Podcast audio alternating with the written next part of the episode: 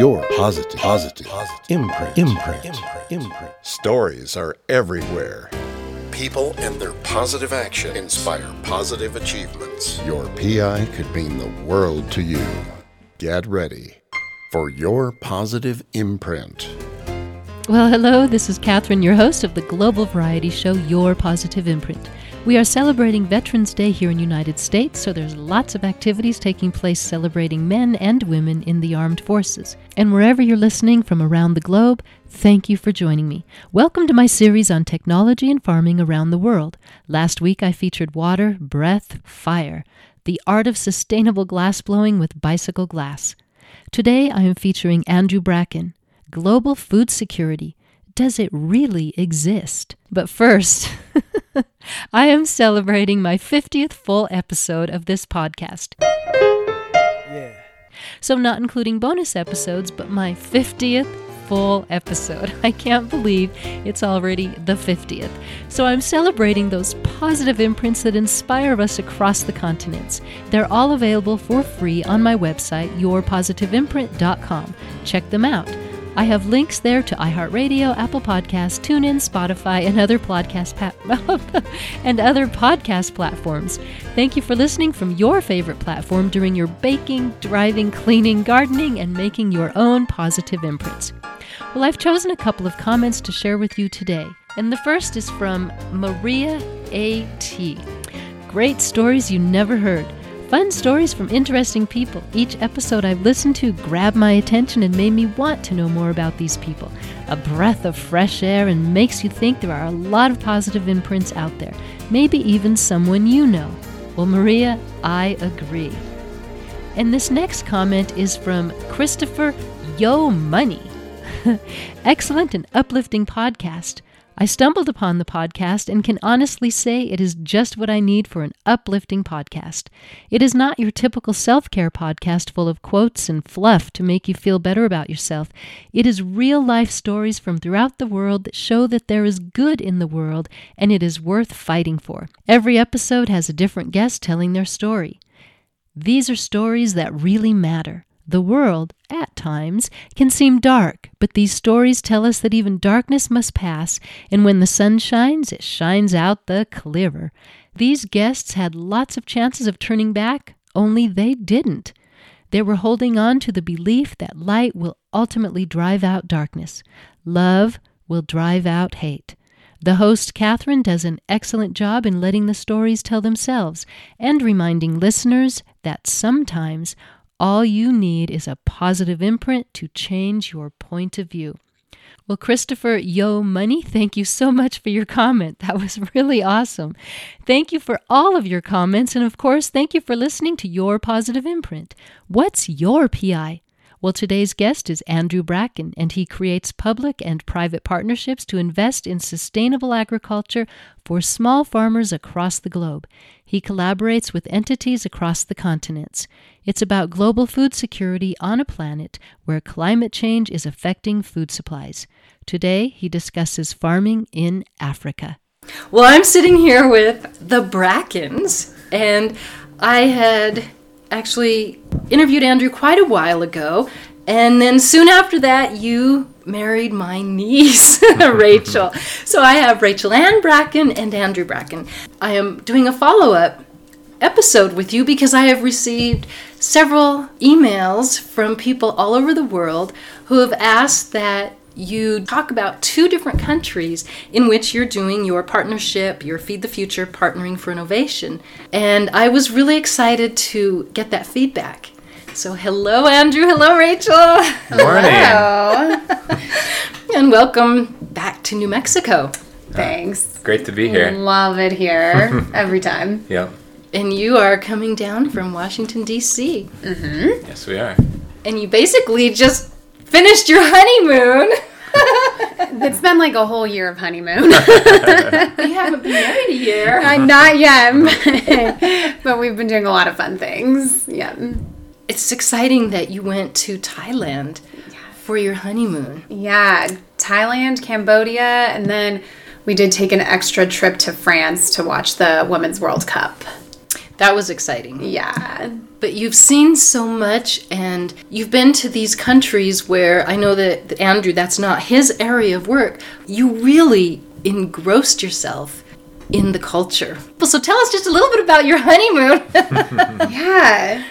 Um, I think one of our favorite days of getting to know the Thai culture and getting to know the local side of things was um, when we took a cooking class in Chiang Mai. And Andrew's a little bit more used to different markets and the hectic side of markets in different countries. Uh, but sometimes I can get intimidated in those situations. So it was really nice to meet um, our instructor, our cooking instructor, who showed us everything in the, the market. And then she took us back to her home and she taught, taught us how to cook a lot of her local dishes. oh, that is exciting. So have you made one yet? Well, I, th- I think we still need to host a, a dinner. we still need to coming up, host a dinner. Yeah. Host it for yourself. yes. yes, put those skills to practice. Um, but but it was really awesome to meet such a young. I want to call her an entrepreneur because she basically started this business, but she's only 21 and now she's on TripAdvisor and hosting people from all over the world. We had people from the Netherlands in our class, people from Australia in our mm-hmm. class, and Yeah. um, she was in charge of it all. Yeah, there was even a, a guy from China who was trying to start his own business, so he was seeing how these professionals were doing it in mm-hmm. Thailand. Oh, that's so neat. I love Yeah. it when the circle just keeps going and, mm-hmm. and people learn from each other's positive imprints. And wait, tell them how you knew this guy from China.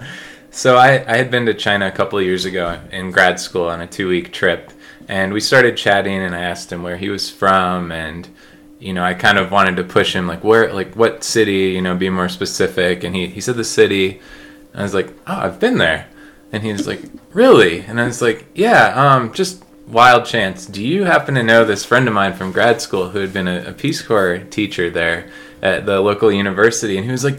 Yes, Christina. She was my English teacher. Oh I my Yeah. God. What a small world. Yeah. And this guy was in in Chiang Mai. in Chiang Mai, in Thailand, in our cooking class. yeah. It really has been a year of adventure. We've been making a lot of weekend trips, a lot longer trips, and seeing uh, a lot of new things on the East Coast for me. So, Andrew, let's get started with Feed the Future Partnering for Innovation. Let's just have a quick review and, and explain what Feed the Future is. Sure, thanks, Catherine. So, Feed the Future was President Obama's initiative to uh, positively affect food security in the developing world. And the program that I work on, Feed the Future Partnering for Innovation, is a program that invests in smallholder agriculture. We work with the private sector to provide agricultural services and products to smallholder farmers. The idea that these will increase their incomes and make their lives better. Um, so we've been going for almost eight years now, and we've worked in around 20 countries, and we've reached more than a million farmers worldwide. That is so wonderful. And explain what you do with the farmers and with the universities. Sure. So within Partnering for Innovation, we have we've had about 60 public-private partnerships, and and those partnerships have been with private sector agribusinesses, with universities, with um, nonprofit, non-governmental organizations, and it can it runs the gamut really. We've done everything from livestock insurance to different types of seeds to different types of fertilizers to natural pesticides. So we've really really touched on everything within the agricultural system. Okay. And now, according to what listeners are have been asking for, they would love to hear about one or two countries specifically mm-hmm. as to what you do, whom you meet with, and kind mm-hmm. of really detail it. So, which country are we going to start with? sure, that's that's great. So actually, since our last uh, conversation, we've launched some new work, and we're working in resiliency, which is a farmer's ability to overcome shocks, whether those are you know flooding or um, a drought or things like that. So we're we're trying to work in products and services that allow farmers to recover and not have their entire savings and livelihood wiped out by one storm or one uh, disease that kills some of their animals. So through that, we've launched five new partnerships, and I'm managing several of them in Kenya. And so I think I'd like to focus on on one or two of those, if that's okay. That is fabulous. I I love that the program is moving ahead and forward. That means the funding is there, and mm-hmm. and obviously this program has been such a positive thing worldwide for families. Sure. So I think I'd like to focus on the livestock insurance that I alluded to earlier. So we've been working with a livestock or an insurance company based in Kenya, and it it's primarily catering to the um, Islamic insurance market. So in northern northern Kenya, most people are Muslim, and in Islam there are certain rules about investments and insurance. So they needed a, a specific company to to make insurance products that were allowed within within Islam. And in the in northern Kenya, those are the like semi-arid lands where the instead of farming crops, people are primarily herders and the, this insurance product is basically protecting um, farmers against drought. So, so what unfortunately happens a lot of times is there's a drought, farmers don't have the money to move their animals, and sadly they end up being diseased or, or end up dying. So, what this insurance product does, it uses satellite imagery um, to determine if there are drought conditions.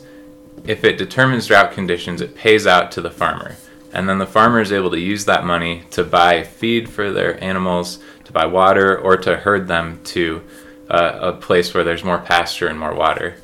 And to complete this partnership, we also have an NGO that has developed an app that identifies where there is available pasture and water. So it's kind of like Google Maps for, for pasture. So a farmer can open up his or her smartphone, find that pasture, and go directly there using the money that's been paid out from the insurance or without that money if they if they sense that they need to find better opportunities for their animals. Oh my gosh. Oh my gosh, this is really really interesting. Who runs the satellite? So the the satellites are run by NASA and the European Space Agency, and then there's a um, an institution in Kenya which is um, interpreting that data and has built an algorithm that that shows whether or not there there's available pasture in that in that area for each each individual um, pastoralist. It's very high tech. It's beyond my technical knowledge, um, but it's very accurate and um, is updated once a week or so. How do you get the data? Where does it come from? From the people that are deciphering this from the satellite? How do you get that? So, so the the data comes from the satellite, and then this institution called ILRI has has an algorithm and it, it manages what's called the index. And the index is what determines if based on the satellite data there's a lack of, of pasture. And so that is then fed into the insurance company.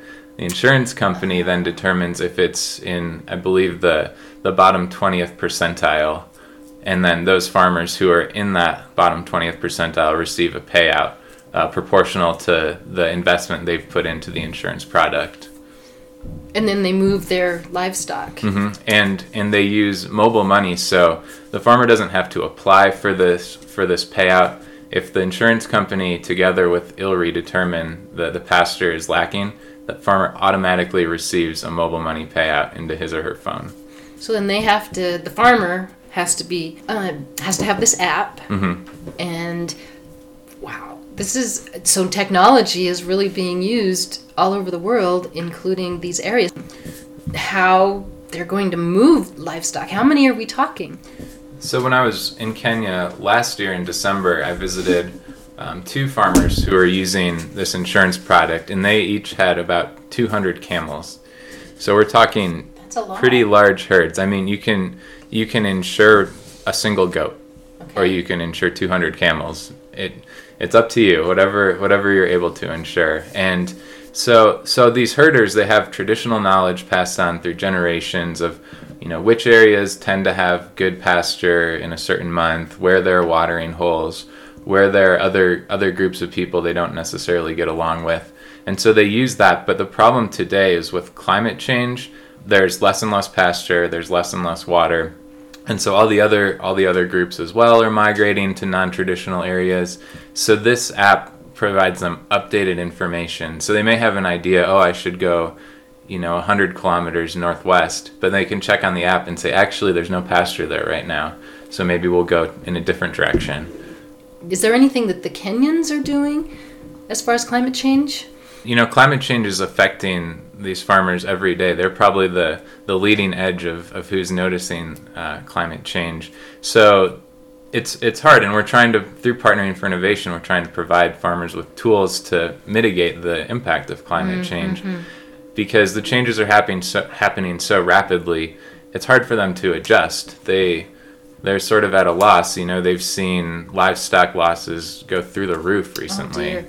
For example the kenyan government to answer your question is providing this livestock insurance to very small scale uh, herders who have fewer than 10 goats essentially and so that's one way that the, the government is stepping in to help mitigate this this crisis For small farmers, for family businesses. Exactly. And then we're working more on the commercial side with this um, livestock insurance company to, to work with farmers who may have a little bit more money to pay out of pocket. And do you do you see like a, like in United States, Mm-hmm. in Europe, we see and in Canada we see lots and lots of lobbying by scientists and maybe not so much the scientists because they're still trying to get their research but they're providing the research to policymakers and to the public so that we can start making decisions on how to slow it down. Do you see these farmers out there doing anything to talk to their government to get word out to the world that hey you know we're being affected There are uh, farmers organizations and organization, you know, kind of industry organizations that are are working with the government. You know, and the government of Kenya has has a plan called the Big Four Agenda, and one of the four pillars of that is in agriculture. So, as a highly agricultural country, uh, the Kenyan government is very aware of what's going on and trying to to do its best. Um, it's unfortunate because these developing countries relatively speaking, are not contributing that much to, to The climate global- change, yes. but they're feeling the effects Right. much worse.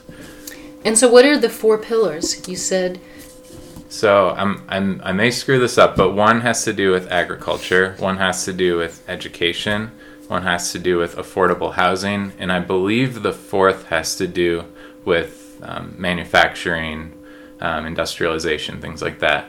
So forgive me if I if I messed any of those up. for me and for many people it really is my not mind blowing but it's an eye opener when we hear stories like this about the farmers in Kenya and you're right you said something so strikingly important and that is that their their carbon footprint is not ours and other places in the world. And I remember you said something that really stuck with me, and that is when you were talking about Guatemala. You you mentioned in Guatemala that they have been planting, and I think it was a corn seed. They've been planting this seed for centuries and centuries and centuries, and now it's not growing because of climate change. So the mm-hmm. university has had to do some research mm-hmm. on, you know, what seed can we use that's going to grow in these changing climates, and it is rapid. Let's continue on with, with Kenya. I'm sorry, I got sidetracked with climate change. Sure. But it is something that's obviously hitting your program. Absolutely. Yeah.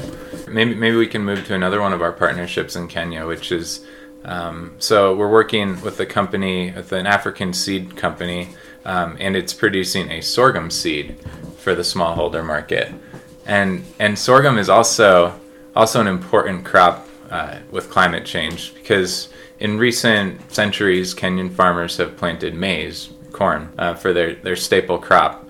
But with climate change, the rains are, are less predictable, and so farmers have had to had to look for other crops. And sorghum, compared to maize, has a shorter uh, maturation period. It uses less water. It's less susceptible to disease.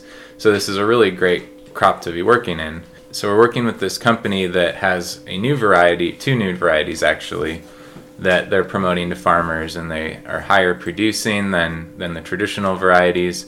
And and to your point about about how climate change is happening so quickly, farmers need kind of a a boost. And and a company like this, which has high research capabilities, is able to produce a more appropriate seed uh, so farmers can adjust to climate change faster than they, they would by traditionally selecting seeds as they have uh, throughout the, the millennia. Wow. Now, Rachel Ann really got a smile on her face when you started talking about this seed. So, what was that smile for?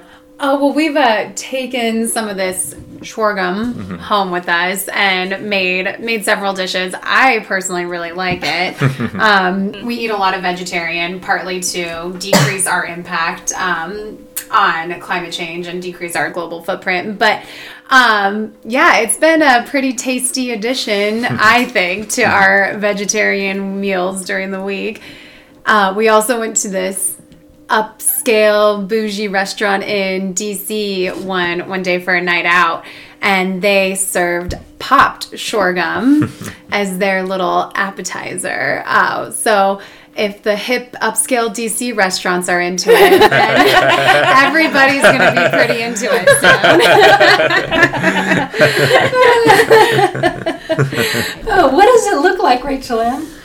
It, it looks very similar to popcorn. Um, Little different taste, mm-hmm. but but yeah, I think I think it could really uh, take its place on the main stage as a nice snack food. Yeah. I'm, now that if my niece is using it, it might Yeah. be a law that I'm going to have to try Yeah. it. Mm-hmm. Absolutely. Mm-hmm. Okay, so Andrew, you have that going on in Kenya. Yeah, so so for us that's a really exciting partnership because sorghum, you know, as, as Rachel pointed out, it may be the next quinoa or other super grain. But for for Kenyan farmers, they've traditionally planted it and eaten it. It's more nutritious than maize. Um, you can feed it to your animals as well. And one of the big markets uh, now is in brewing because it's cheaper than barley, which has uh, traditionally been used in, in Kenyan breweries. Uh, it's also gluten free, so your gluten free beer that you drink it might be made from sorghum. Oh, so we'll you have to may go already be up. consuming it. and so yeah, we're we're very excited about about this partnership. So we're hoping to reach about twenty thousand new farmers, and the the market price is much higher than maize, and we just think that it, it has the opportunity to really improve the livelihoods for these twenty thousand farmers and their families. Wow. Yeah, I love hearing these stories about what's going on in different parts of the world. And you have really great interactions with the farmers. Um, I know you have to sit behind a spreadsheet most days, but the days where you get to get out there and meet the people behind the spreadsheet, that's a, a really, really fun experience. Very so rewarding. let, us I want to hear. The listeners would love to hear about a couple of your experiences. We we've heard, you know, about one some of the experiences the mm-hmm. last time, but not in Kenya. Sure. So maybe if we could jump back to the to the livestock insurance. Okay. So we were in in Isiolo County in uh, kind of northern Kenya, north of Nairobi, and we drove and drove and drove out into out into this kind of scrubland, and eventually we we saw these two these two farmers who had you know almost 500 camels between them, and they were camped out near each other, and one of the one of the gentlemen was very excited about our visit and very excited for me to go into the camel pen and hang out with the camels and which for me I'd never been around them and they're massive animals and kind of intimidating. but so we went there and they were very gentle and he said, "Ah, you you have to have the camel's milk." I'm like not not feeling super confident about this, but he he has one of the herders go go to one of the camels and milk it, and he insisted that I that I drink a tall frothy cup of fresh camel's milk. and this is right before I have six to eight hour drive straight to the airport to head back to the U.S. So I was not not wanting to offend to offend this this gentleman. I drank it. It was actually pretty good. I would drink it again, um, and I know it's nutritious and it and it actually makes a huge impact on these on these pastoralist communities. It's you know a high value product and it's nutritious and and you know it wasn't too bad on my stomach either. So Oh, well, that, that's good after Yeah. considering you had that drive. Do they use it just for the milk, or do they also use them as they sell them for pack animals, or So these these uh, pastoralists, from what I understand, in addition to selling the, the milk, they also use the camels for meat. They're I believe they use them for hi- for their hides as well, and and yeah, they are they they could be useful as pack animals as well. So they're extremely hardy animals. They Yes. can walk for hundreds and hundreds of, of miles. uh, don't need much water, don't need much. So They are an interesting animal. Absolutely interesting. And now let's move to another country because we wanted to talk about two separate countries. Mm-hmm. So, which other country are you going to choose? Let's let's uh, move to a country that's very close to my heart, Mozambique. So we've been work my part Feed the Future Partnering for Innovation has been working there must be six years now, and we currently have one partnership there. We we kind of chose a different a different route on, on this one. We we had been working in individual um, areas and individual crops and other parts of the agricultural system, but we we were kind of looking for a way to to knit them all together. Mozambique is a massive country and it has a lot of logistical challenges because of that. So, So, massive in terms of geography? Mm-hmm. if you can imagine, Mozambique is like as as tall as the west coast of the U.S. So from Mexico to Canada, that's how large Mozambique Wow, is, that is quite large. and it's a it's sparsely populated, and the road network is is a bit challenging.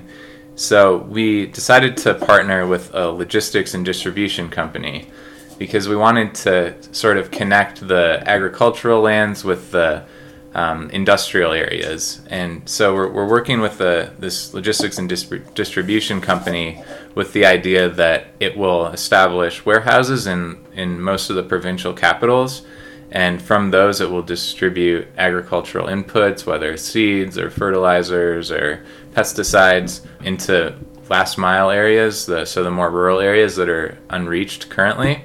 And then with those trucks, those empty trucks, they'll bring out the agricultural production from those same farmers, and then bring bring that production into you know food processors or animal feed processors, and and hopefully kind of unite the entire country. Whereas uh, now it's sort of on a province to province uh, level. They're really trying to move forward with all of this and work together Mm-hmm. as one big community.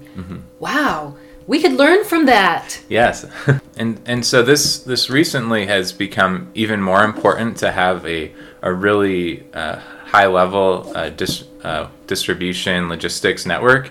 Within the last year, Mozambique has been hit by by two devastating uh, tropical cyclones, Idai and Kenneth, and Idai in particular was extremely destructive for the central region of Mozambique. It hit um, around near harvest time, and it actually wiped out approximately half of uh, Mozambique's cereal production. So it was incredibly, incredibly devastating, and um, you know more than a thousand people lost their lives. And and so we're working with this this logistics company to try to figure out how we can how we can get seeds to those farmers, how we can get food aid to those farmers, um, how we can get construction materials to them, because everything they had was wiped out.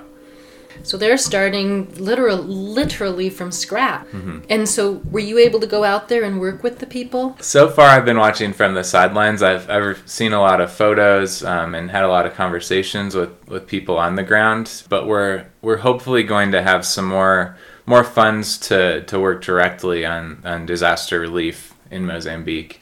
But we've laid the groundwork in our previous uh, partnerships to, to be able to respond to this this disaster, and that's the that's kind of part of the whole point of what we're doing is to to strengthen Mozambique at a country level to respond to shocks like these. Especially since the country's government is wanting to work with their community as a whole, and which being such a large community, and then having two cyclones within the same, and they were within the same few months. hmm Yeah. That is so devastating. And so now you're going in there and working with that. How much longer before you find a seed that's actually going to be able to be planted out there?